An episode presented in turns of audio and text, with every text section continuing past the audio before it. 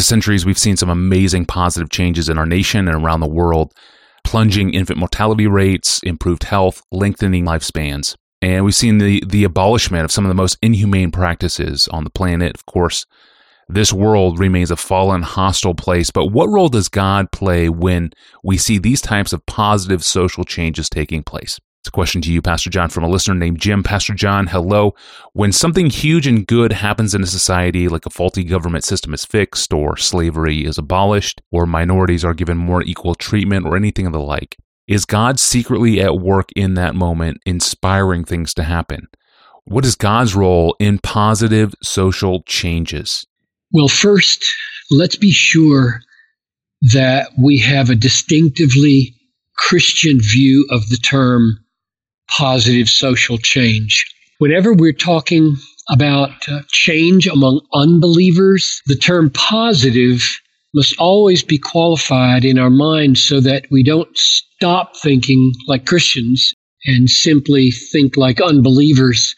Christians know that all so called positive deeds done from a heart of unbelief or disregard for the glory of God or disregard for the eternal good of people or disregard for reliance upon the mercies of God in Christ, those deeds, no matter how beneficial they are in the short run for our prosperity or health or freedom, still are acts of rebellion against God, and so not positive in the ultimate sense. So I'm assuming that when Jim asks about God's role in positive social change, he means change for the short term benefits of people like rising material standards of living and greater health and more safety and uh, more freedom to act out our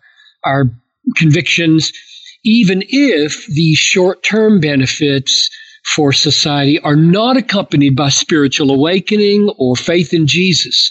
So that's the question I'm asking. What's what's the role of God in those kinds of societal changes? That's that's what I assume he's asking. Now, I've got a general answer, but before I, I give a general answer, let me point directly to some biblical signals that will, I think, let Jim answer the question for himself, which is really what I'd I'd prefer that we all just see it in the Bible instead of me saying it. So, number one, uh, these are all signals from the Scripture, pointers from the Scripture. Uh, Proverbs 21 1 The king's heart is a stream of water in the hand of the Lord, he turns it wherever he will. So the biblical picture is that the the will of a secular king is in the hand of God. So if that king wills to treat his subjects better and make their life more prosperous, God is behind that. Proverbs 21 1 says. Number two, um, this is a specific example of Proverbs 21 1. Then God said to Abimelech, this is Genesis 20, verse 6. God said to Abimelech in the dream, It was I who kept you from sinning against me. Therefore, I did not let you touch her, namely Abraham's wife, Sarah. So I take it that whenever a secular ruler is restrained in some evil he might do that would hurt his people, God is ultimately behind that restraint. So God has power to restrain Abimelech from committing uh, adultery, and, and he can restrain any king from doing anything he doesn't want them to do. Third, uh, another example of Proverbs 21 1 is when God changes the hearts of the kings of Persia so that uh, they treat the nation of Israel better than they ever dreamed anybody anybody dreamed they would after the Babylonian exile. God has extended to us his steadfast love before the kings of Persia to grant us some reviving, to set up the house of God, to repair its ruins, etc. Ezra 9 9. So even the pagan Babylonian and then Persian kings were moved by God to treat uh, his people in a better way than would have otherwise happened. Here's number four And this one I love. It's just so amazing that uh, God uses his secret providence over the entire secular global governmental world in Jesus' day to bring about the birth of Jesus in the appointed place in Bethlehem. I mean, isn't it amazing that um, God prophesies in Micah that um, the child, uh, the Messiah, is going to be born in Bethlehem. And then he chooses a virgin girl who lives in Nazareth to bear his son. And how does he get her to Bethlehem? In those days, a decree went out from Caesar Augustus that all the world should be registered. Just think of it. God chooses a virgin in Nazareth to bear a son in Bethlehem, and to get him to Bethlehem, he makes sure that she's engaged to a man whose birthright is in Bethlehem, and then he de- he causes Caesar way off in Rome to change his policies so that in just the nick of time, there's this decree that goes out so that the prophecy is fulfilled in Bethlehem. My goodness, mm. if you ever needed any evidence that the secular rulers are in the hand of God to bring about God's good purposes for his people, that would be it. Here's another one. Psalm 47 9. Now these are, these are moving towards the general conclusion.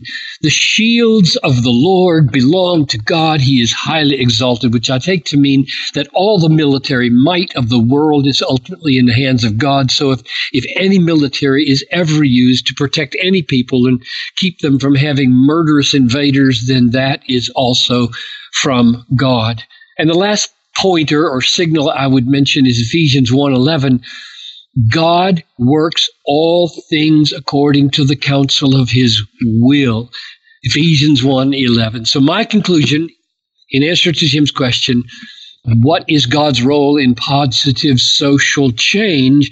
Is that his role is that he's always involved, he's always ultimate, he's always ultimate and decisive, which of course means, as anyone would immediately infer, that he's also ultimate and decisive over the so called negative social changes um, as well.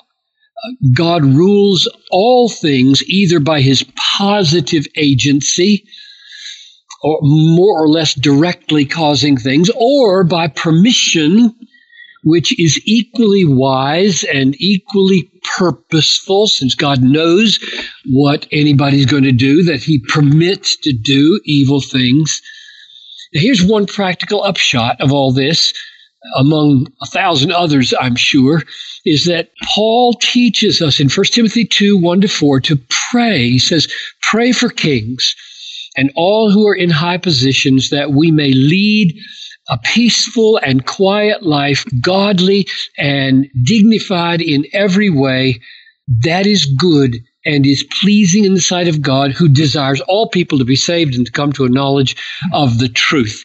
And I think the implication of that is that since God is sovereign, he is able to answer the prayers of his people, that rulers would be led, sometimes even in spite of themselves, led in the use of their authority to make decisions that would open doors for the gospel and advance godliness in the world. Amen. God's absolute sovereignty is incredibly practical and motivational to our behaviors and to our obedience. Thank you, Pastor John. This episode reminds me of episode 1195 in the archive. How does God's sovereignty not violate our decision making?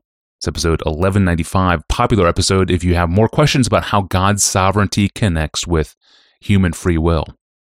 Over at our online home, you can explore all 1,250 of our episodes, scan a list of our most popular ones, read full transcripts, and even send us a question of your own. Go to desiringgod.org forward slash Ask Pastor John. And get new episodes delivered to you three times per week, subscribe to the Ask Pastor John podcast in your favorite podcast app. Well, if my ministry funding dries up, is God telling me my ministry is over? Wow, it's a good and important question from a missionary couple out on the field, and that's next time on Wednesday. I'm your host, Tony Reinke. We'll see you then.